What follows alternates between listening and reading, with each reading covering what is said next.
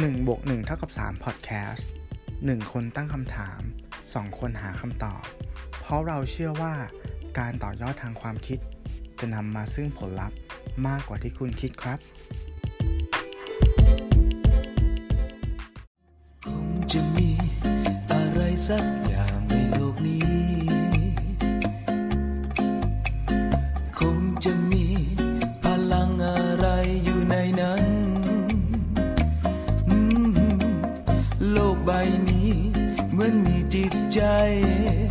บันดาลให้ใคร ต่อใคร เปิดใจมารักกัน เช่นเธอกับฉัน มาเจอกัน ด้วยเหตุใดนั้น คิดดู1บวก1เท่ากับ3 Podcast EP ที่51 Gravity and Attraction ว่าด้วยเรื่องของแรงดึงดูด สวัสดีครับ คุณอยู่กับผมหนึ่งอภิชาติ และผมตู้สิวัตรครับ ครับ สวัสดีครับคุณตู้สวัสดีครับครับ สวัสดีคุณผู้ฟังทุกท่านนะฮะขอบคุณที่ติดตามรับฟังเรามาถึงตอนนี้นะครับผมอืมสำหรับ EP นี้เนี่ยที่เกริ่นไปนะฮะก็ต้องขอขอบคุณอินโทรนะฮะเพลงแรงดึงดูดจากวง T Bone นะฮะเป็นเพลงอีกหนึ่งเพลงโปรดของผมเลยอ่าทีนี้มาพูดถึงเรื่องของเราวันนี้ดีกว่านะฮะเรื่องของแรงดึงดูดเนี่ยผมขอถามคุณตู้ก่อนละกันว่า ถ้าพูดถึงคำนี้นะฮะแรงดึงดูด คุณตู้จะคิดถึงอะไรเป็นสิ่งแรกๆฮะคิดถึงแรงโน้มถ่วง อืม แรงโน้มถ่วงของโลก ใช่ที่โลกอ่าทำกับสสารทุกอย่างบนโลกใบนี้ทำกับเราทำกับสิ่งของอะไรเงี้ย ครับอ่านี่คืออย่างแรก อืม อ่า แล้วมีอย่างที่สองไหมฮะ อย่างที่สองคืออันนี้อย่างแรกอะตู้อะตีความว่ามันคือแรงดูดในในแนวตั้ง ก็คืครัอบมันตกจากที่สูงลงที่ต่ำเนาะอีกครับอันหนึงที่คิดถึงเลยก็คือ แรงดึงดูดในแนวนอน คือมแรงดึงดูดระหว่างคนกับคนหรือคนกับสัตว์อะอ่าอ่ามัมันพูดถึงแบบการที่คนเราเจอกันแล้วแบบถูกชะตาหรืออมการที่แบบเฮ้ยคนคนนี้ดูมีเสน่ห์จังเลย คนคนนี้ดูมีแรงดึงดูดให้เข้าหาจังเลย อันเนี้ยคืออีกแง่หนึ่งที่เราเราคิดถึงตอนที่เราได้หัวข้อมา อืม เรามักจะได้ยินคำว่า love at first sight ใช่ไหมอะไรอย่างนั้นน่ะเอใช่อแต่ในขณะเดียวกันทางตรงกันข้าม เราก็มักจะเจอบางคนที่ไม่ถูกชะตาตั้งแต่แรกพบ อ่า ถ้าเหมือนกับแม่เหล็กอะเนาะบางคนเหมือนขั้วเดียวกันมันก็ดูดเข้าหากันใช่ป่ะแต่บางคนเหมือนเจอแล้วคนละขั้วมันก็จะเป็นแรงผลักเออออกจากกันอะไรเงี้ยไม่ไม่ถูกชะใช่ตาไม่อยากคุยด้วยอะไรแบบเนี้ยใช่อืมเออ วันนี้วันนี้รู้สึกว่าได้เกรินๆว่าคุณตู้น่าจะมีเรื่องนี้มาฝากคุณผู้ฟังเหมือนกันเนาะ ใช่ใช่ผมจะเรื่องโฟกัสเสน่ห์เรื่องแนวนอนอย่างเดียวเลยอะหมายถึงว่าหมายถึงว่าแรงดูดแนวพูดนได้อนเคลียร์ฮะพูดได้เคลียร์อ๋อโอเคครับโอเค ได้เลยครับ อ่า ของผมก็เช่นกันนะฮะครับเรื่องของแรงดึงดูดเนี่ยสำหรับผมเองที่วันนี้อยากจะขอแบ่งเป็นสองหมวดหลักๆ เอามาฝากคุณผู้ฟังทุกท่านกันเนี่ย ผมจะขอแบ่งเป็นสองหมวดว่า แบบที่หนึ่งคือ แรงดึงดูดทางกายภาพ น่าจะคล้ายๆเรื่องของแรงดูดแนวตั้งของคุณตู้นะครับ อันที่สองเนี่ยจะเป็นแรงดึงดูดทาง ใช้คำว่ามโนภาพแล้วกัน เหมือนนามประธรรมนะฮะเรามาดูว่ามันจะเป็นยังไง อะโอเคอ่าผมขอเริ่มก่อนแล้วกันนะ EP นี้ครับได้ครับ ถ้าพูดถึงข้อที่หนึ่งของผมเนี่ยแรงดึงดูดทางกายภาพเนี่ยคำที่เรานึกถึงแน่นอนฮะแรงโน้มถ่วง แรงโน้มถ่วงใกล้ใกล้ตัวหน่อยก็คือแรงโน้มถ่วงของโลกนะฮะขอปูความสักนิดหนึ่งนะฮะว่าคนที่ค้นพบเนี่ยที่เราเคยเรียนการศึกษากันตั้งแต่เด็กๆเนี่ยก็คือ ท่านเซอร์ไอแซคนิวตันนั่นเองนะฮะอืมในอดีตนักวิทยาศาสตร์เนี่ยต่างมีข้อสังเกตและรับรู้ได้ว่าโลกเหล่านั้นเนี่ยมันมีแรงลึกลับบางอย่างนะฮะที่ทำการยึดเหนี่ยวตัวเราให้อยู่ติดบนพื้นผิวของโลก จนกระทั่งในปีคริสต์ศักราช 1666 นะฮะไอแซคนิวตันเนี่ยนักวิทยาศาสตร์ชาวอังกฤษเนี่ยได้ให้คำนิยามต่อแรงลึกลับที่สงสัยกันนาน ใช้คำว่าแรงโน้มถ่วงหรือว่า เราอาจจะรู้จักกันนาม gravity นะฮะจากข้อสงสัยที่ว่าทำไมผลแอปเปิลเนี่ยที่หลุดจากต้นนั้นมาหล่นลงพื้นแทนที่จะลอยขึ้นไปในอวกาศ การหล่นของแอปเปิลเนี่ยเป็นผลของแรงโน้มถ่วงที่กระทำระหว่างมวลทั้งสองเช่นเดียวกับการดึงดูดดวงจันทร์ให้โคจรรอบโลก แต่เชื่อไหมฮะ ผมไปอ่านเจอมา เขาบอกว่าจริง ๆ คนแรกเนี่ย คือคนไทยที่ค้นพบแรงโน้มถ่วงอะจริงเหรอ อืม แต่ว่า เขาไม่ได้นั่งใต้ต้นแอปเปิลฮะเขาไปนั่งใต้ต้นทุเรียน ทีนี้คนนี้ก็เลยอะคุณผู้ฟังบอกหูสาตั้งใจฟังเออโอโอเคเคฟัง เอาห้าไม่วิจริงผมๆขึ้นมา ข้อเท็จจริงเนี่ยก็คือเซอร์ไอแซคนิวตันเป็นคนค้นพบนะฮะ คือตอนแรกเนี่ยเอ่อแรงโน้มถ่วงของนิวตันเนี่ยไม่เป็นที่รู้จักมากนะจนกระทั่งได้รับการตีพิมพ์ในหนังสือหลัก การคณิตศาสตร์ว่าด้วยปรัชญาธรรมชาติในปีคริสตศักราช 1687 จนกลายเป็นที่ยอมรับอย่างกว้างขวางฮะรวมถึงการค้นพบกฎความโน้มถ่วงสากลของนิวตัน ซึ่งเป็นการวางรากฐานสำคัญให้กับกฎการเคลื่อนที่นะฮะเราอาจจะได้ยินคำว่า tree law of motion นะฮะที่กลายเป็นปัจจัยสำคัญในการปรับเปลี่ยนโฉมหน้าของวงการวิทยาศาสตร์ และฟิสิกส์ในยุคต่อมานะฮะ ส่งต่อถึงจุดที่เราได้เรียนอย่างยากลำบากนั่นเองนะฮะโอเค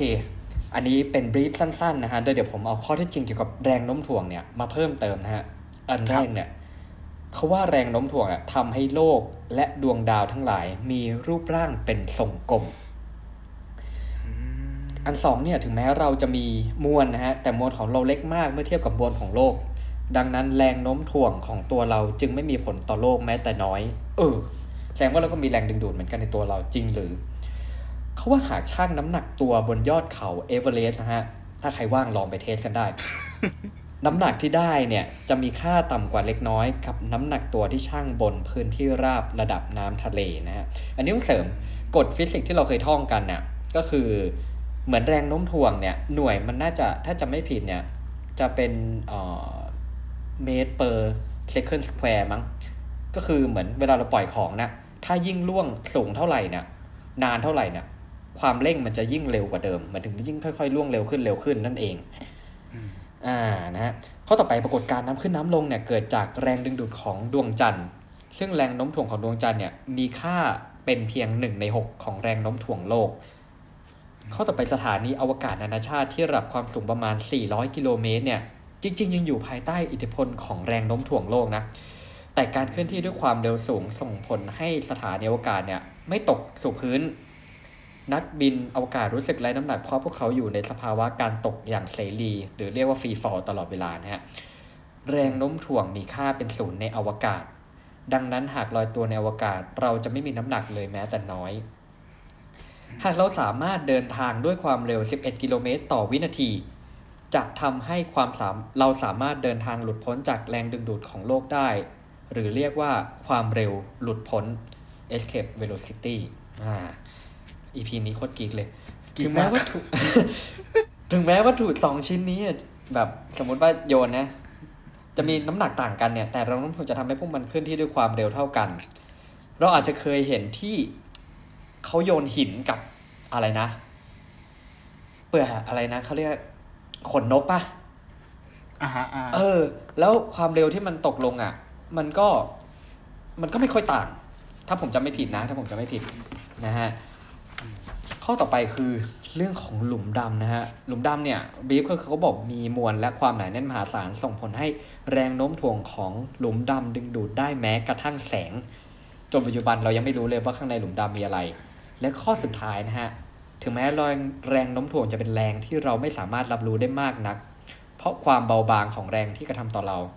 แต่ว่ามันเป็นแรงที่ยึดเหนี่ยวเรากับพื้นโลกนะฮะแรงโน้มถ่วงไม่มีการลดทอนหรือถูกดูดซับเนื่องจากมวลใด ๆทำให้แรงโน้มถ่วงเป็นแรงที่สำคัญมากในการยึดเหนี่ยวเอกภพเข้าไว้ด้วยกันนะฮะอ่าอันนี้คือส่วนแรกของแรงดึงดูดทางกายภาพที่ผมเอามาฝากกัน เหมือนเรามานั่งเรียนกันเลยนะฮะตอนนี้ เรียนออนไลน์กันแล้วกันนะฮะครับโอเค มาลุยของตู้เลยครับ ต้องติดแท็กติดแท็กวิทยาศาสตร์อะเนาะ EP นี้ เออ คุณผู้ฟังแบบคงดูว่าเอ้ย สรุปว่าไอรายการหนึ่งบนหนึ่งเท่าสามนี่มันเกี่ยวกับอะไรกันแน่ อืมใช่พวกเราก็ยังไม่รู้ฮะอะไรก็พูดเนาะเออดีดีอะโอเคครับในฝั่งของผมเนาะก็มาในมุมที่อืมกลับกันก็คือแรงดึงครัดูบดของคนสู่คน ในพาร์ทแรกเนี่ยอืมจะพูดถึงแรงดึงดูด ที่เรามีต่อเพศตรงข้ามละกันอ่าชายกับหญิงอ่าหญิงกับชายหรือว่าจะเป็นเพศที่สามก็ได้นะครับครับมาดูกันขั้นต้นเนี่ยขอบอกก่อนว่า ไอ้พวกอ่าข้อมูลที่ตู้เอามานำเสนอเนี่ยอืมมันไม่ใช่ข้อมูลที่เป็น one size fit all ไม่ใช่ว่าไปทำแล้วมันจะถูก เพราะว่าอืมต้องบอกก่อนว่ามนุษย์อะเป็นสิ่งมีชีวิตที่มีระบบสังคมที่ซับซ้อนและเข้าใจยาก ดังนั้นครับผมไม่ใช่ว่าคุณทำแบบ A แล้วมันจะได้ผลตลอด ในวันนี้อ่าก็เลยลองตกผลึกและคัด ตัวอย่างหรือวิธีการที่มันพอจะ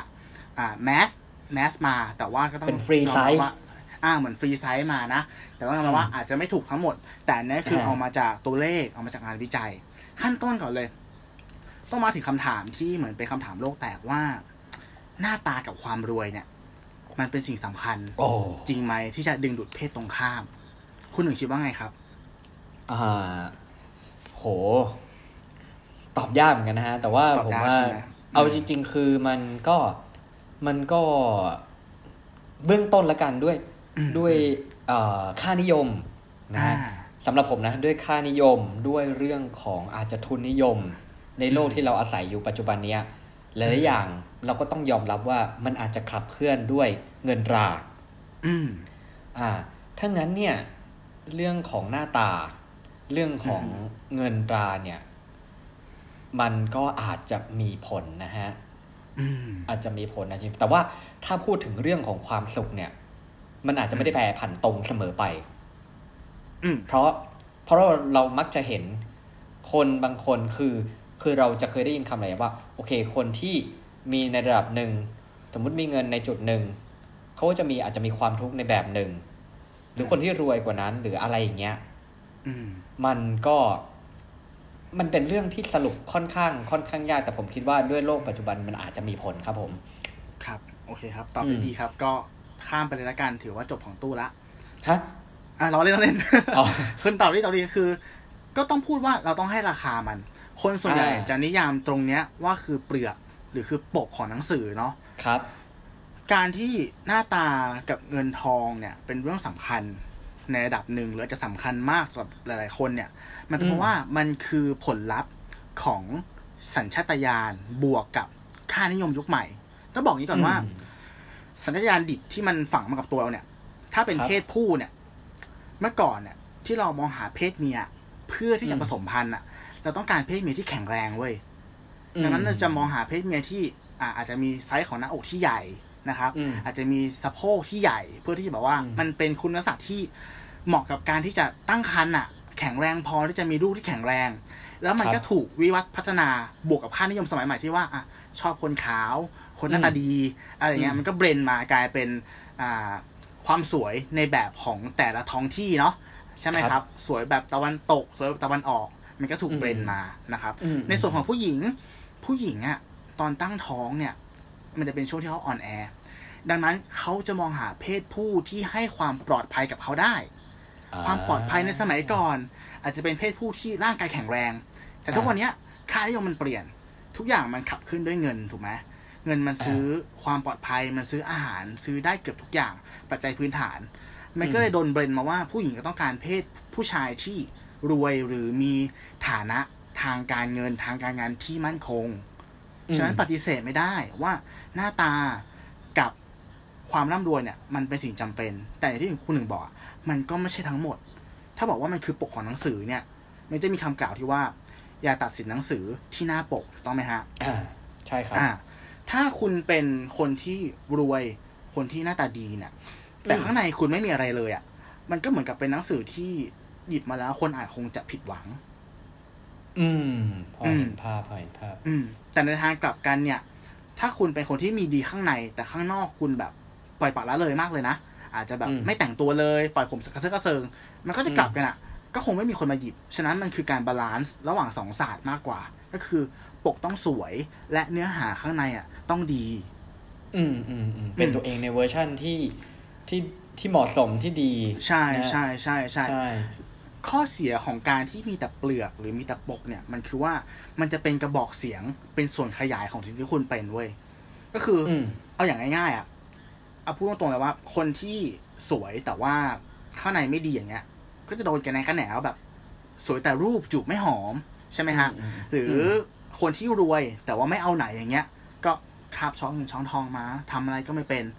อืมสิ่งที่มันแย่ๆมันจะถูกขยายขึ้นมาแล้วสุดท้ายแล้วผลลัพธ์ ที่มันจะเกิดขึ้นกับคุณอะ คนที่มีแต่เปลือกอย่างเงี้ย ถ้าเป็นคนที่มีเงินอย่างเงี้ย ก็อาจจะโดนใช้เป็น ATM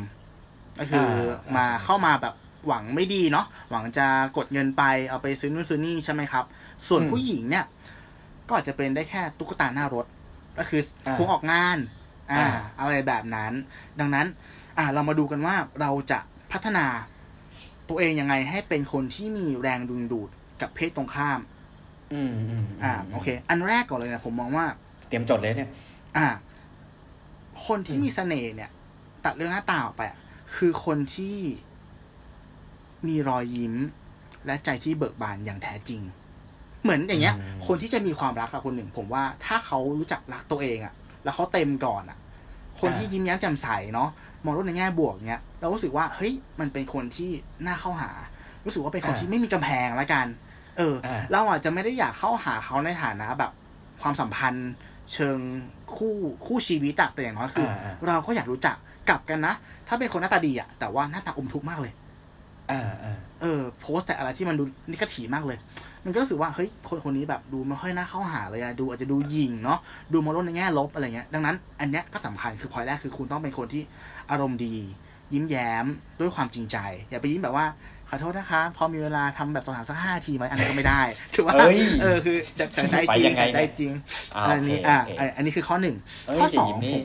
ยิ้มนี่เห็นครับด้วยนะฮะยิ้มนี่เห็นด้วยเนาะใช่ไหมมันคือการเออลดใช่การ์ดอะเออลดการ์ดลงอะอืมอืม อืมมันแบบละลายพฤติกรรมอ่าได้เลยใช่ถูกไหมเราใช่บางทีเรา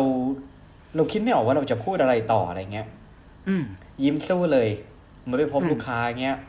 กระชับมิตรกับใช่ลูกค้าใช่หรืออะไรเงี้ยถ้าคุณคิดไม่ออกว่าคุณจะพูดอะไรหรือคุณตื่นเต้นนะ ให้อืมยิ้มไว้ก่อน อืม เออถูกแต่ไม่ใช่ยิ้มตอนที่ทุกคนเครียดนะ อันนั้นก็ก็ดูก็ดูต้องบริบทนิดนึง บริบทนิดอ่านึงนะครับผม โอเค ใช่ โอเคครับ ข้อที่สองครับ เราต้องวิเคราะห์จุดอ่อนจุดแข็งของตัวเองนะครับ แล้วหลักการอืมก็คือว่า พอเราเจอจุดอ่อนจุดแข็งแล้วเนี่ย คนส่วนใหญ่อะจะไปปิดจุดอ่อนเว้ย แต่จริงๆแล้วอะเราควรจะพัฒนาจุดแข็งมากกว่าอ้าวเหรอ อ่าเออใช่ อย่างเช่น อะสมมุติถ้าเป็นในเรื่องของ external ของทางกายภาพอย่างเงี้ย ถ้าคุณเป็นอืมผู้หญิงอะคุณอาจจะเป็นคนที่รูปร่างท้วม ต้นแขนใหญ่อืมอืมอืมแต่คุณมีช่วงคอที่ยาว ดังนั้นถ้าคุณรู้จักแต่งตัวอย่างเงี้ยคุณจะแต่งตัวที่ปกปิด ช่วงต้นแขน แต่ว่าเน้นโชว์คออือมอืมอ่า หรือผู้หญิงที่ อ่า มีผมที่สวยอย่างเงี้ย ก็อย่ามัดผมนึกภาพออกปะอ่า ผมมองว่าหลาย ๆ ครั้งนะ เรื่องของ บุคลิกภาพภายนอกเนี่ย มันไม่ได้อยู่ที่ว่าเขามีรูปร่างที่มันสมบูรณ์แบบ แต่มันคือคนที่รู้ว่าตัวเองมีอะไรดี และรู้จักแต่งตัวอืมอ่า แต่งตัวให้เป็นน่ะ แบบอ่าพัสไซส์แต่งตัวยังไงใช่ไหมครับ อ่า ส่วนสูงไม่เยอะแต่งตัวยังไง ต้นขาใหญ่แต่งตัวยังไง คนที่รู้จักแต่งตัวเนี่ย มันไม่จำเป็นต้องแต่งตัวแพงนะแต่แต่งตัวให้มันดูดีอย่างเงี้ย ผมว่ามันก็โอเคแล้วนะ อืมอืมเพราะผมว่าทุกคนก็น่าจะมีจุด จุดที่เรารักในตัวเองหรือจุดดีในตัวเองอย่างน้อยใช่นะอย่างน้อยหนึ่งอย่างอยู่เรียกว่าเราหามันให้เจอ ใช่ใช่เอใช่ออย่าไปเอา template ที่สังคมสร้างขึ้นไว้ว่าแบบแบบนี้ดูดีแบบนี้ดูไม่ดีอย่างเงี้ยอืมเอามาจำกัดความคิดของเราดีกว่าเนาะใช่ แล้วหลายๆครั้งอืมคือ ถ้าเราไล่จะแก้แต่ตำหนิอะเนาะเอออาจจะเป็นอืมในเรื่องของการแบบอะทำศัลยกรรมเลเซอร์เลเซอร์อย่างเงี้ยบางทีมันไม่จบอะคุณหนึ่งนะครับไม่จบใช่ปะไม่จบเออไม่คือจบ เริ่มจุดหนึ่งคืออย่างที่บอกถ้าเกิดว่า ทุกวันนี้เราเห็นชีวิตคนอื่นได้ง่ายขึ้นเนี้ยอืมมันไม่มีทางเลยที่เราจะไล่แก้ทุกอย่างให้เหมือนคนอื่น เพราะว่าเดี๋ยวเราก็จะไปเจอคนที่เขาอย่างน้อยก็มีอะไรอย่างหนึ่งที่ดีกว่าเราอยู่ดีอะไรเงี้ยอืมใช่อืมใช่ใช่โอเค ต่อไปเป็นเรื่องของที่บอกเมื่อกี้คือภายนอกนะอีกด้านหนึงคือภายในภายในเนี่ยจะเป็นเรื่องของ mindset เรื่องของ skill อันเนี้ยไม่ได้เฉพาะเจาะจงแต่หมายถึงว่า ถ้าคุณรู้ว่าตัวเองทำอะไรได้ดี ก็พัฒนาด้านนั้นไป ตรงนี้มันทำให้เกิดอะไร มันทำให้เกิดอีกด้านหนึ่งเขาเรียกว่า ด้านที่น่าค้นหา ด้านที่ลึกลับ คืออมคนเราอะ มันชอบกันที่ภายนอกเว้ยแต่ถ้าเกิดอืมว่าเป็นคนที่มันมีแค่ภายนอกอะ บางทีมันก็น่าเบื่อไงแต่มันถ้ามันมีด้านที่แบบเออดูน่าค้นหานะด้านที่เขาเก่งนะด้านที่มันลึกลับหน่อยมีด้านที่เราไม่รู้อะรู้สึกว่าเฮ้ยอืมเออคนคนนี้มันแบบ ดูมีอะไรมันอะไรไม่แบบน่าเนี้ยเบื่อ ใช่ใช่อ่าแล้วการมีอ่า จุดแข็งทั้งภายนอกและภายในเนี่ยผมมองว่ามันคือรากฐานของการสร้างความมั่นใจ แล้วเราสังเกตนะว่าคนที่มีความมั่นใจ จริง ๆ อะ เขาจะดูมีออร่าเว้ยหลายๆคนอาจจะแบบไม่ได้หล่อไม่ได้สวยด้วยซ้ำแต่เขาดูแบบเฮ้ยมันดูดีอะ มันดูมีออร่าใช่ปะอ่าอ่าอ่าอ่า อันนี้คือข้อสองข้อสามเขาบอกว่าอันเนี้ยเขาบอกว่า เรื่องของความรักเนี่ย บางทีอะอยากให้มองให้มันเป็นเกมอืม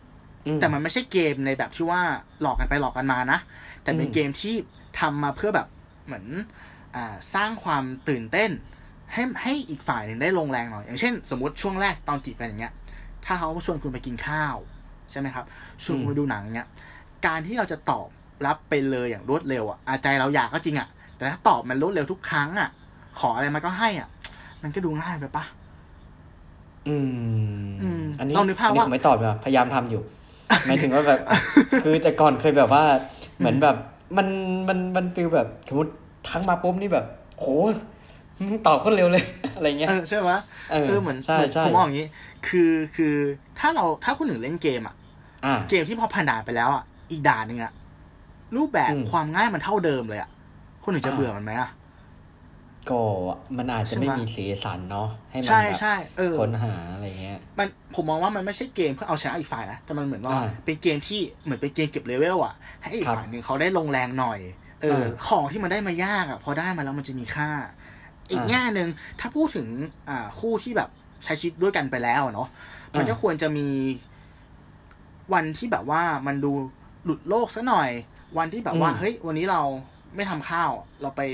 หา quest ทานข้าวข้างนอกกัน หรือเราไปเที่ยวต่างจังหวัดกัน ไปทำอะไรที่มันแปลกๆที่มันเป็นอืมเกมบ้าๆก็ได้ เพื่อเพิ่มความตื่นเต้นให้ชีวิต อันเนี้ยอืมใน section ที่สามเนี่ยผมมองว่า เรื่องเกมพวกเนี้ยมันเหมือนผงชูรสอะเติมนิดหน่อยอ่ารรสชาติมันอูมามิแต่ใส่เยอะไปก็ไม่ดีอะผมร่วงใช่ปะเออคือแบบใช่นิดนึงนิดนึงอะไรอย่างเงี้ยอ่าประมาณนี้นี่คือข้อแต่สาให้มตื่นเต้นตลอดคงไม่ไหวว่ะใช่ใช่ใช่เออใส่ไปนิดหน่อยอะข้อสี่ผมมองว่านอกจากแรงดึงดูดที่เราจะมีให้ต่อกันแล้วอะ แรงดึงดูดจากคนรอบข้างก็สำคัญ หมายความว่ายังไง หมายความว่า คุณชอบเขาใช่ปะอืมเขาพาคุณไปบ้านอะอืมไม่ใช่แค่เขาที่ชอบคุณ คุณก็ควรทำให้คุณพ่อคุณแม่ พี่น้องเพื่อนเขาชอบคุณด้วยอ่าอะจะบอกว่าความรักมันเป็นเรื่องของคนสองคนมันก็ใช่ แต่ในหลาย ๆ บริบทเนาะอืมคนพวกเนี้ยที่อยู่วงข้างนอกเนี่ย มันก็มีความสำคัญเหมือนกัน ในการช่วยตัดสินใจเหตุการณ์ใหญ่ ๆ ในการช่วยประสานรอยแผล นะตอนที่ใช่ครับมีเรื่องกระทบกระทั่งกัน คนพวกนี้ก็สำคัญ แล้วผมเห็นผมรู้สึกว่า คู่ที่แบบเขาเข้ากับทางบ้านฝั่งตรงข้ามไม่ได้อะมันมันไปกันไม่ค่อยรอดอะคนหนึ่งเฮ้ยถึงต่แม้อให้มันไปรอดแต่ว่ามันก็ มันก็จะแบบใช่ไหมมันจะแบบอึดอัดนะเออมันจะอึดอัดตะกุกตะกักใช่เนาะใช่ปะอืมดังนั้น อันนี้ก็สำคัญเนาะอันนี้ข้ออมสี่ข้อห้าข้อห้าเนี่ยอ่ามันเป็นเรื่องของอะห้าจุดหนึ่งเสน่ห์ปลายจวัก ผมมองว่าคนที่ทำกับข้าวเป็นคนที่ทำข้าวอร่อยอะแม่งโคตรมีเสน่ห์เลย อ่า ตอนนี้เห็นเยอะเลยครับเอออย่างนี้เยอะใช่ไหมอ่านั่นแหละนั่นแหละเออแฟนผมเขาก็เริ่มมาทำกับข้าวรู้สึกว่าเฮ้ยแฟนแม่งน่ารักขึ้นมากลับมาแล้วมีอัอะไรนกินน่าเนี่ยอ่าอันน่าหนูห้ามาจุดฟังนี่แก้มปรีเลยเนี่ยเออผมมองว่าสำคัญนะสำคัญนะอ่าการทำกับข้าวมันเป็นศาสตร์ง่ายๆในบ้านที่แบบ มันเติมความเป็นบ้านได้ดีอะผมว่าอืมอ่าเติมความอุ่นในบ้านได้ดี มันเป็นกิจกรรมที่ทำให้ทุกคนมานั่งอยู่ด้วยกันเนาะ กินอ่าข้าวแล้วก็พูดคุยเรื่องราวอะไรเงี้ย มันเป็นโมเมนต์ที่น่ารักและอบอุ่น อันใช่ที่คือสองอันนี้ะเสริมครับเสริมหน่อยละกันผมเสริว่ามได้ที่จริงแล้วอาหารที่ทำบางทีมันอาจจะไม่ได้แบบต้องอลังการแบบมิชลินหรืออะไรพวกนี้ก็ได้นะ แต่ว่าใช่ใช่คือเป็นอาหารที่ตั้งใจทำอะ อืมแล้วพอเราใช่กินมันก็มันก็รู้สึกได้นะว่าเขาตั้งใจถึงแม้แบบ อาจจะเป็นยำปลากระป๋องเงี้ย อืม เออ แต่ว่ามันก็ มันก็มีเสน่ห์ในรูปแบบของมัน แล้วมันก็ช่วยกระชับความสัมพันธ์หรือว่าแบบเห็นถึงความตั้งใจของเขาเหมือนกันนะอืมถูกอ่าอันนี้นะครับ โอเคครับห้าจุดสองครับ จะติดเลทนิดนึงแต่ต้องบอกว่าต้องยอมรับจริงๆว่าเรื่องบนเตียงเขาสำคัญโอ้ยต้องให้เรตติ้งของ EP นี้ด้วยนะฮะ ใช่คือแบบใช่ไหมอย่างที่บอกคือแบบ เออ ถ้าเราใส่ใจกับเรื่องเนี้ยเนาะทำให้มันมีความตื่นเต้น ไม่ใช่แบบท่าเดียวทั้งปีอะไรอย่างเงี้ยเออให้มันอืมมันก็คือการเพิ่มรสเพิ่มชาติให้กับชีวิตคู่ด้วยแหละ ผมอ่ามองว่าอ่าอ่าอืมอ่าโอเค แล้วข้อที่หกครับข้อสุดท้าย จงเป็นตัวของตัวเอง อืมอืมผมมองว่าเราทุกคนอะ มีเฉดสีของเราเนาะอย่างเช่นอ่าคุณหนึ่งก็เคยทำมาที่ผมเคยส่งให้แบบทดสอบบุคลิกภาพใช่ปะอ่าใช่16 personality เนาะอ๋อแอบจำสำได้คัญจำที่มันได้จะแบ่งคนออกเป็นสี่เฉดสี แต่ครัละบเฉดสีเนี่ยก็จะมีสี่บุคลิก ผมมองอ่าว่าทุกคนอะ มันมีมันมีเฉดสีของตัวเอง แล้วมันก็ไม่ได้มีสูตรสำเร็จที่จะบอกว่าสีนี้จะเข้ากับสีนี้เว้ยอืมอืมอืมแต่มันแต่แต่มันมีอยู่จริงแหละว่า สีหนึ่งมันจะเข้ากับอีกสีหนึ่งแล้วจะมีบางสีที่มันเข้ากันไม่ได้ ดังนั้นหลาย ๆ ครั้งที่ถ้าคุณทำดีแล้วอะแล้วชีวิตมันคู่ฝืคุณนมันไปไม่รอดอะเออ ก็อย่าอย่ามาโทษถือโทษตัวเอง เพราะหลาย ๆ ทีมัน มันคำว่าเข้ากันไม่ได้มันมีอยู่จริงเว้ยถึงมันจะถูกยกมาเป็นข้ออ้าง ที่ไม่จริงหลายๆครั้งแต่มันมีอยู่จริง คืออืมถ้าปกมันสวยหนังสือนะแล้วเนื้อหาข้างในมันดีอะอืมแต่หนังสือที่มันดีอะ มันก็ไม่ดีกับทุกคนถูกไหมมันไม่ใช่ทุกคนที่จะมาอ่านเรื่องแบบบางคนอาจจะชอบกรอ่านแนวนี้เออใช่จริงครับใช่ แต่ถ้ามันเป็นหนังสือที่ดีอะมันต้องมีคนอ่านแน่นอน ขอให้เชื่ออย่างนั้น อืม สวยงาอืมมแล้วถ้าคำว่าดีเกินไปล่ะครับ ผมว่ามันก็มีจริงๆนะ เออเออจริง ๆ แบบในความรู้สึกที่ว่าเราไม่เหมาะกับเขาอะ อ่าบางคนบางคนอาจจะชอบความตื่นเต้น เราอาจจะไปชอบคนที่เป็นความตื่นเต้นแต่เราแบบว่า สมมติเราเป็นคนดีเกินไปอืมอะไรอย่างงี้หรือเปล่าก็นั่นไอ้น่ะคำคำคำว่าดีไปมันมันใช้กับคำว่าสินเสมอกันก็ได้เนาะหมายถึงว่า ถ้าถ้าอ่าถ้าคนหนึ่งชอบเที่ยว กินเหล้าสูบบุหรี่แต่อีกคนหนึ่งชอบเข้าวัดอย่างเงี้ยอืม สิ่งมันไม่เสมอกันนะมันไม่ใช่ว่าใครผิดใครถูกนะ แต่ถ้าคนที่ชอบเที่ยวจะบอกว่าอีกคนหนึ่งดีเกินไป มันก็มันก็ดู make sense นะอืมเอออันนี้ก็อะไรประมาณนี้นะ อันนี้แค่ตัวอย่างยกมาเฉยๆครับผมอ่าอันนี้คือหกข้อครับ การสร้างแรงดึงดูดกับเพศตรงข้าม อ่าโอเคผมขอเสริมแล้วกัน อย่างได้ที่ครัคุบณตู้เมื่อกี้คุณตู้บอกว่าเรื่องของ personality ที่เรามีการเทส แล้วก็ดูว่าตัวเองเป็นเฉดสีไหนเนี่ย อืม จริง ๆ พอถ้าเราไปเทสแล้วอะ มันก็จะย้อนกลับไปถึงข้อหนึ่งที่คุณตู้พูดก่อนหน้าเลยว่า พอเรารู้ว่าจริง ๆ แล้วเราเป็นคนยังไงเนี่ย เราก็ไปขยายจุดแข็งของเราอืมมันอาจจะไม่ได้ขยายแค่ปกของเรา หรือว่ารูปร่าง รูปพรรณสันฐานของเราแต่มันไปขยายในนิสัยที่เราถนัด อย่างนั้นดีกว่าใช่ใช่แล้วมันจะเป็นใช่ตัวเองในในเวอร์ชั่นที่ดีขึ้นอืมนะฮะ เออใช่ใช่ด้านที่สองที่อยากจะขยายนะฮะ ก็คือว่า ถ้าคุณคิดว่าตัวเองไม่มีออร่าเนี่ยเซเว่นอีเลเว่นมีฮะ เอากลับเรื่องหนึ่งก่อนละที่ผมคืนมา โอเค กลับเข้าเรื่องของเราอ่าเดี๋ยวคุณผู้ฟังเออบอกว่าตั้งใจฟังมากเลยเออใช่อะว่าแถมามว่าต่อแถมว่าต่อนิดนึงเผื่อคุณผู้ฟังฟังแล้วอยากไปทำ test อันนี้เนาะมีสองวิธีอ่าวิธีแรกคือคุณผู้ฟัง search ใน Google เลยว่า แบบทดสอบบุคลิกภาพ มันจะขึ้นเป็นผลลัพธ์ที่2หรือ3นั่นแหละ อยู่ในนั้นหรือจะเข้า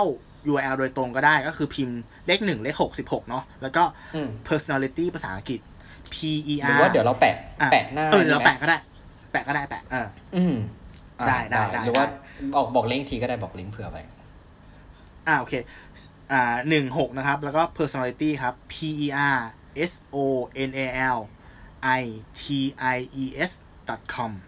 อืมเดี๋ยวผมแปะไว้ให้อีกทีหนึ่งเผื่อลืม อ่า ลองไปดูสนุกมากใช่จะได้ของคุณวิตู้เคตอราะนห์นั้นตัวเทเองสเข้าใจตัวเอง ได้อะไรนะ ผมได้ผู้ไก่เกลียร์อ่าอ่าโอเคขผองมคนถ้าอื่นผมจะไม่ผิดเป็นอะไรนะผมได้น่าจะเป็นเอนเตอร์เทนเนอร์มั้งใช่ไหมของคุณสีเหลืองของผมสีสีเขียว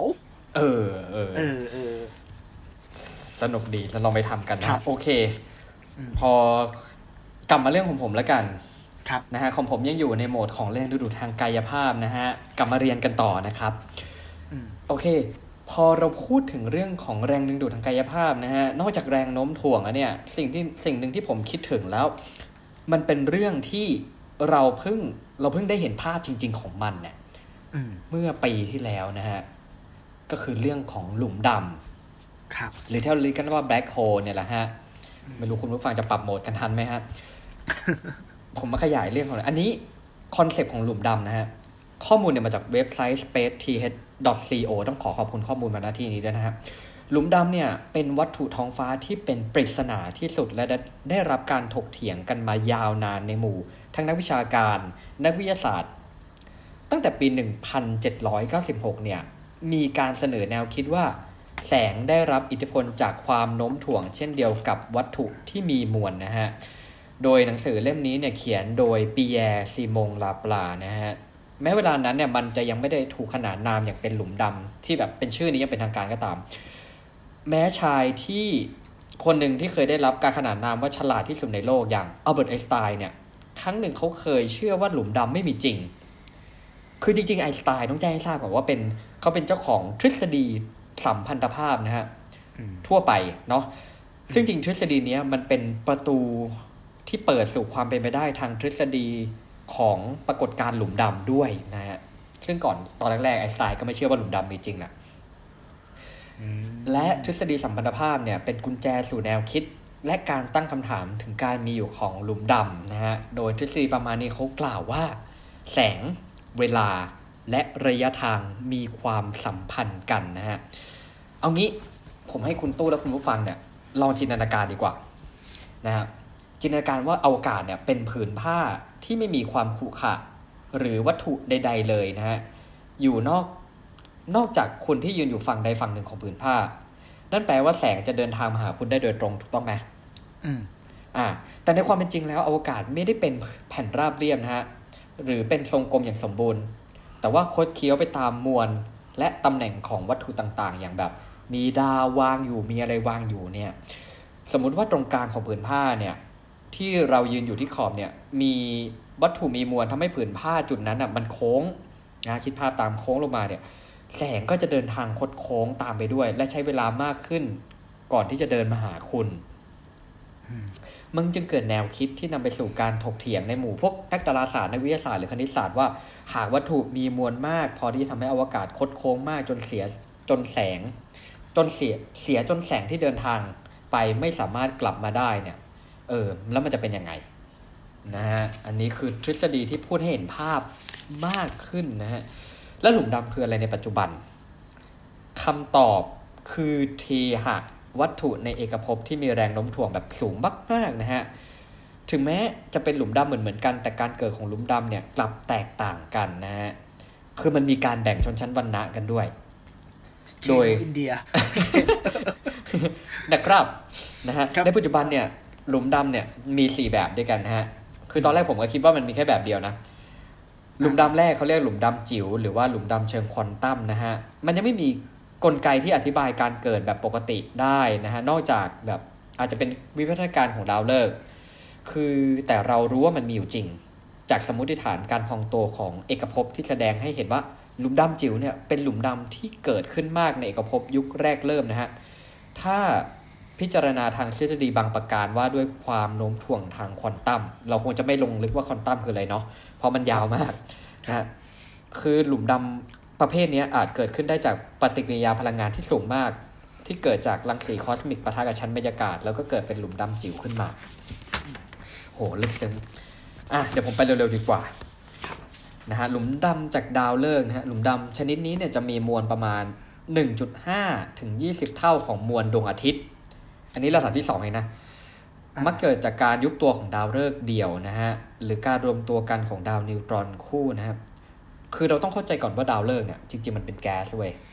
แต่ที่มันรวมกันเป็นก้อน เพราะว่ามันมีทั้งแรงผลัก และแรงดึงดูด ซึ่งเกิดจากปฏิกิริยานิวเคลียร์ฟิวชันที่แก่นกลาง และเมื่อปฏิกิริยาเนี้ยจบลงดาวฤกษ์เนี่ยจะระเบิดมวลแก๊สมหาศาลออกมา เรียกว่าซูเปอร์โนวาจากแรงผลัก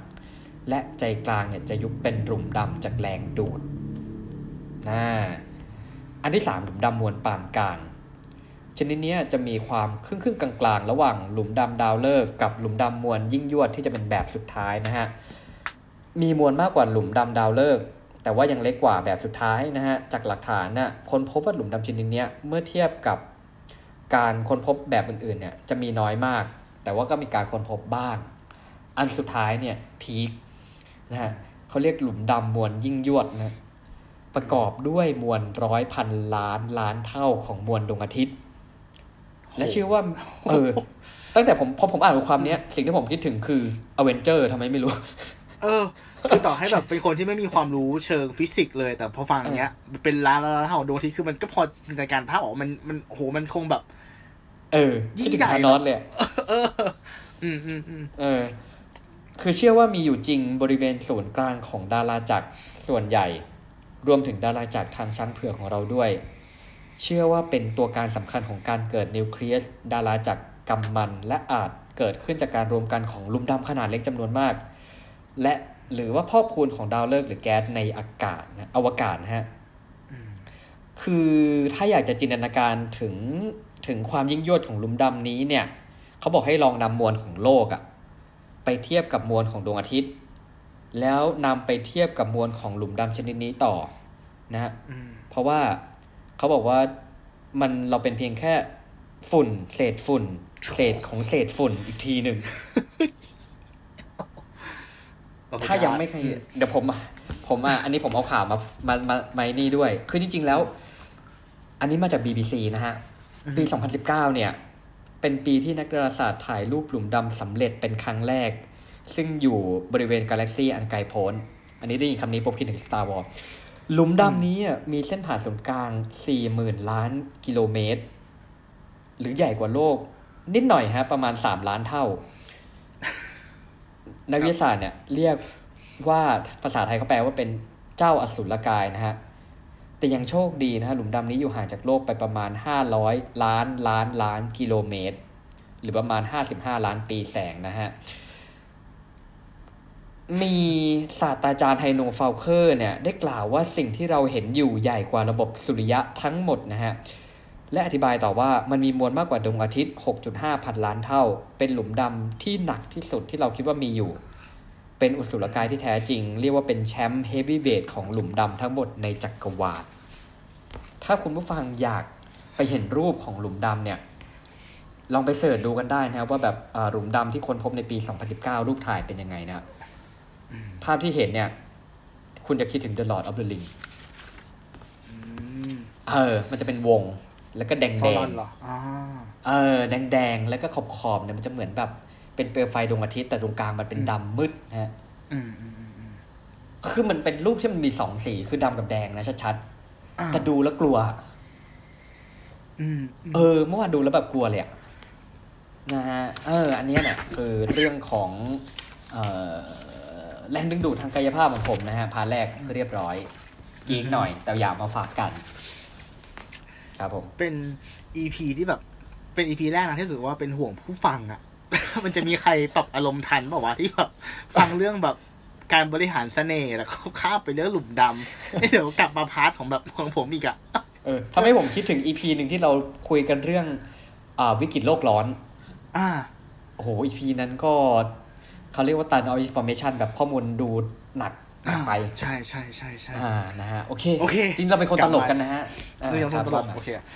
กลับมาที่ภาคของผมนะครับ ก็ยังโฟกัสไปที่การสร้าง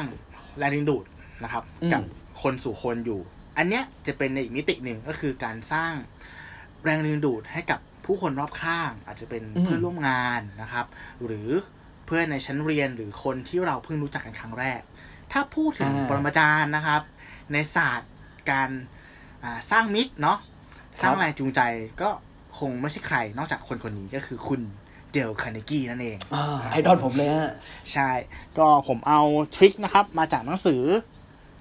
เล่มดังของเขาแหละ วิธีชนะมิตรและจูงใจคน อ่า ครับผม อ่า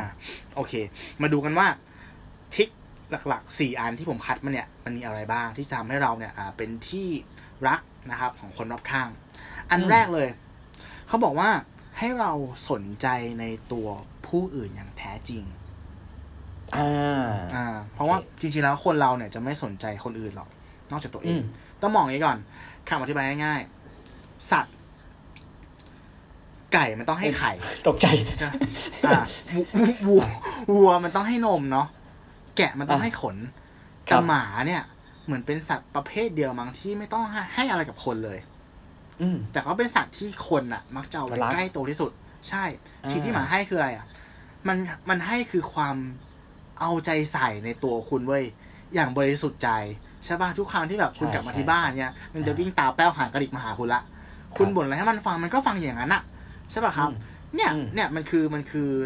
สิ่งที่มัน มันมันมันเติมพลังให้เราอย่างแท้จริงอะผมมองอย่างนี้ อ่าโอเคอืมใช่อันนี้แล้วมันจะมีขออ่อะครับ ครับอ๋ออ่า ถ้าเรื่องของที่คุณตู้พูดมาตอนเนี้ยสิ่งที่อยากจะเสริมแอดแอดเข้าไป ผมว่ามันเป็นเรื่องของ deep listening ด้วย อืมอ่าใช่ไหมเวลาสมมติเราคุยกับใครเงี้ยอืมให้ตั้งใจฟังเขาอย่างอย่างแบบ แท้จริงแล้วคุณจะได้แบบเหมือนเข้าไปถึงใจเขาอะใช่ใช่เออแล้วคนที่ใช่คุยด้วยเขาจะรับรู้ว่าคุณอะใส่ใจฟังเขาจริง ๆ นะ ไม่ใช่ว่า ฟังเพื่อที่จะรอสวนรอเถียงอืมหรือรอคิดคำถามต่อไป อ่าใช่ใช่อ่านะฮะโอเค มันมีบริบทหนึ่ง ในบทนำที่คุณเดลคาร์เนกี้กล่าวผมชอบมากเลยขอยกมาเล่าให้ฟังหน่อยเขาบอกว่าเขาเนี่ย เป็นคนที่ชอบไปตกปลาในช่วงฤดูร้อนมากๆเลย แต่ว่าเขาอะเป็นคนที่ชอบกินเบอร์รี่มากๆ พวกผลไม้อืมเบอร์รี่นะครับ แต่เขาก็สงสัยนะว่าทำไมพวกปลาเนี่ย มันกลับชอบไส้เดือน อืม อืม แต่สิ่งที่เขาทำอะ เขาจะไม่เอาเบอร์รี่ไปตกปลาแน่นอน เพราะเขาเข้าใจว่าสิ่งที่ปลามันชอบอะ มันคือไส้เดือนมันไม่ใช่เบอร์รี่ไออืมตัวอย่างง่ายๆนี่แหละ มันคือการอธิบายความแตกต่างระหว่างซิมพัตตีกับเอมพัตตีอย่างชัดเจน คือผมเคยคิดจะทำ EP หนึ่งเรื่องนี้เลยนะ แต่มันสามารถตอบไปง่ายด้วยทฤษฎีนี้เลยก็คือว่า เออ สิ่งที่คุณชอบอะ มันไม่ได้แปลว่าคนอื่นจะชอบเว้ย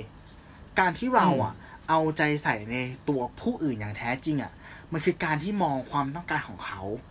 ผ่านเลนส์ของเขา ไม่ใช่เลนส์ของเรา ทุกวันนี้อืมคนเรายังก้าวข้ามจากซิมพาตีอะไปเป็นเอมพัตตีไม่ได้เพราะอะไรเพราะเราคิดว่า เราคิดว่า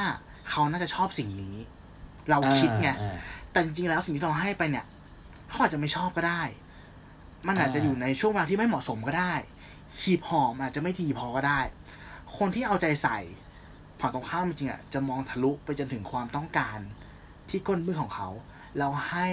ในสิ่งที่เขาต้องการ นั่นก็คือจริงๆพวกที่บอกแหละอืม ครับอืมของของที่เขาต้องการบางทีเขาไม่ได้พูด หรือเขาไม่ได้บอกเราอยู่แล้ว ใช่ใช่อ่าครับ แต่ความต้องการที่แท้จริงก็คือว่าเราอะเราทุกคนอะล้วนเล่นละครที่ให้ตัวเราเป็นตัวเอกเว้ยเนี่ยมันคือความจริงหนึ่งเดียวเลยเว้ยอืมในละครของแต่ละคนอะเราให้แค่เราเป็นตัวเอก ดังนั้นครับถ้าสักวันหนึ่งเราเรา เราเอาสปอตไลท์เนาะ ที่ส่องมาที่ตัวเรา ในภาพในภาพยนตร์ในละครเนี่ยไปส่องที่คนอื่นบ้างอะอืมมันจะทำให้เราได้เห็นแบบแง่มุมต่างๆที่ที่อาจจะไม่เคยเห็นเลย ถ้าเขาได้เป็นเพียงแค่ตัวประกอบ ถูกปะในภาพยนตร์เรื่องนั้นจริงเออ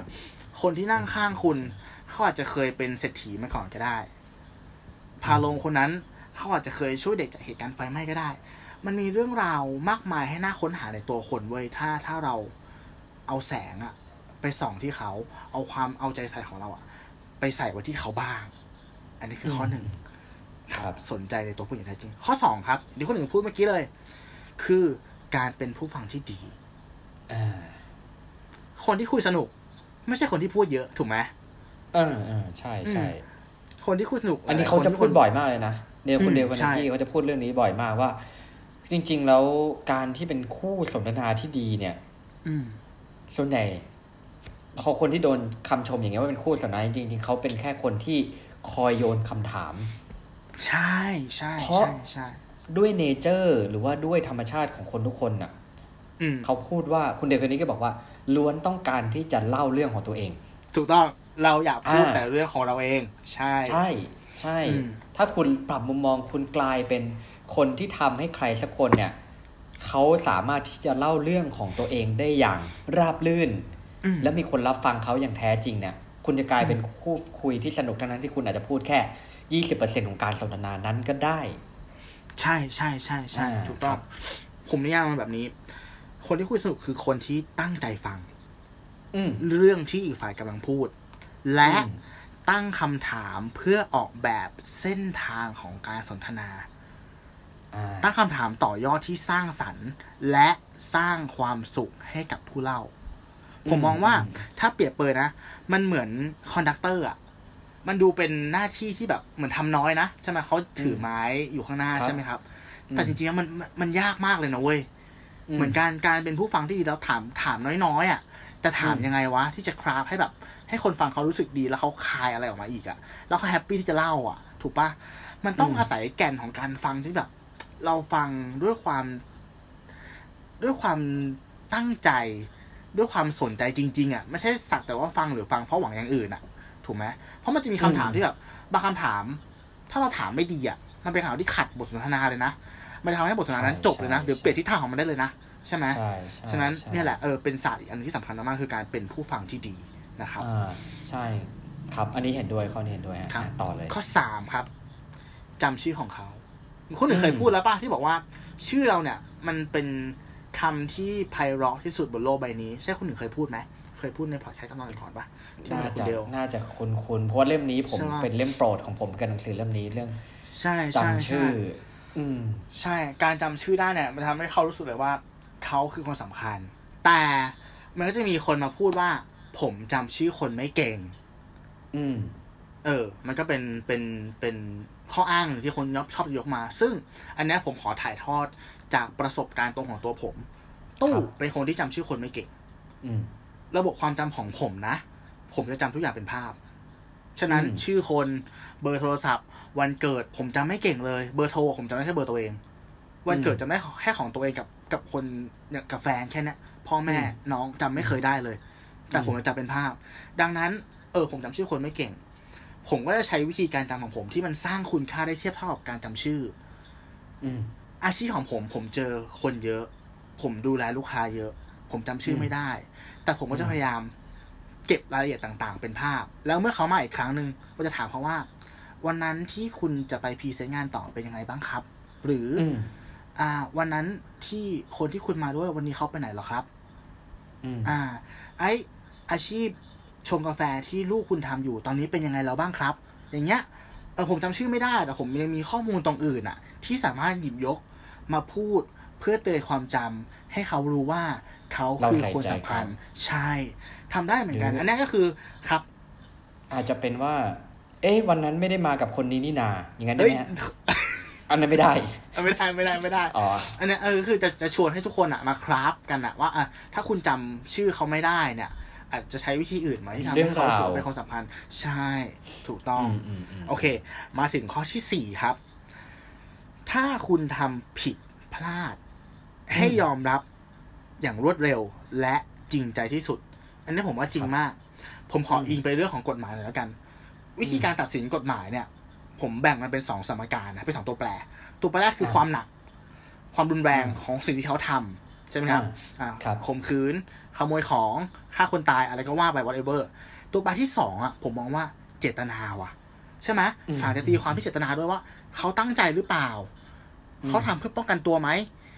อืมีแรงจูงใจหรือเปล่า ผมว่าสองอันเนี้ย มันมีน้ำหนักพอๆกันเลยนะ ดังนั้นทุกครั้งที่เราทำผิดพลาดอะ ถ้าเรารีบไปบอกผู้ที่เกี่ยวข้องเนาะไปบอกเจ้านายของเราก็ได้ว่า เอ้ย ผมทำพลาดเรื่องนี้ว่ะ มันทำให้สูญเสียอะไรอย่างนี้ไป มันจะ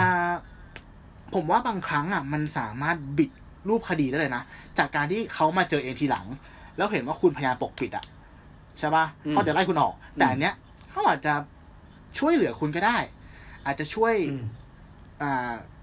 ช่วยทดแทนความเสียหายบางส่วนด้วยซ้ำหรือบางครั้งอืมอาจจะกลับจากร้ายเป็นดีไปเลยก็ได้ แล้วอีกในแง่หนึ่งอืมผมมองว่า การที่เรายอมรับอะไร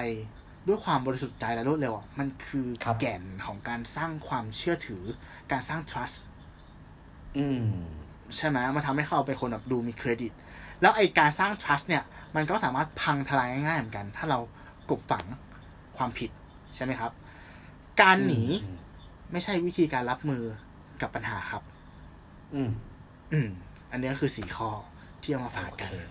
ทวนครันะบผมทวนหน่อยทวนโอเค ข้อแรกครับ สนใจในตัวผู้อื่นอย่างแท้จริง ข้อสองเป็นผู้ฟังที่ดีสามอืมจำชื่อหรือเรื่องราวของเขาสี่ถ้าผิดพลาดให้ยอมรับอย่างรวดเร็วและจริงใจ อ่าโอเคสวยงามครับอันนี้ขอเสริมเรื่อง พอพูดถึงเรื่องการจำชื่ออะอืมผมก็เคยมีประสบการณ์เหมือนกันนะ คือเราผมเคยมีไปเบิร์กฮอลิเดย์มั้ง แล้วผมไปทำงานร้านกาแฟ อ่าโอ้โหอ่ามันต้องใช้ทักษะเรียนนี่หว่าใช่ปะ